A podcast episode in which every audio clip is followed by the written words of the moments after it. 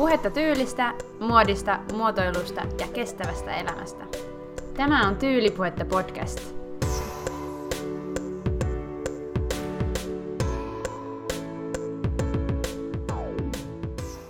Olet tullut kuuntelemaan Tyylipuhetta podcastia.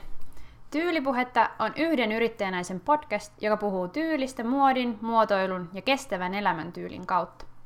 Tässä jaksossa mä kerron, mistä Tyylipuhetta podcastissa oikein on kyse ja kuka on tämä tyyppi sen takana. Tyylipuhetta podcast on lähtenyt liikkeelle mun omasta kiinnostuksesta pukeutumista, tyyliä, kestävää elämäntyyliä ja elämäntapaa kohtaan. Lisäksi mun muita suosikkipuheenaiheita on brändäys, muotoilu ja erilaiset urapolut. Ja juuri näiden teemojen ympärille alkoi mulla rakentua ajatus omasta podcastista – Sellaisesta, jossa mä voisin tuoda omia tyylipohdintoja esille, innostaa kestäviin pukeutumisvalintoihin ja samalla jutella elämäntyylin, opintojen ja työelämän kiemuroista. Tulevaisuudessa Tyylipuhetta podcastissa onkin tiedossa erilaisia postaussarjoja, ja yksi niistä on nimeltään Tyylitekoja, jossa pureudutaan tyylin kestävään kehittämiseen liittyviin teemoihin, ja lisäksi tulossa on postaussarja Unelmaduunissa sekä bränditiede – ja vielä Rock It Like Your Granny, jossa puhutaan uusista vanhoista ajankohtaisista tyyliaiheista. Nämä postaussarjat elää omaa julkaisutahtiaan, mutta mielenkiintoisia juttuja on luvassa.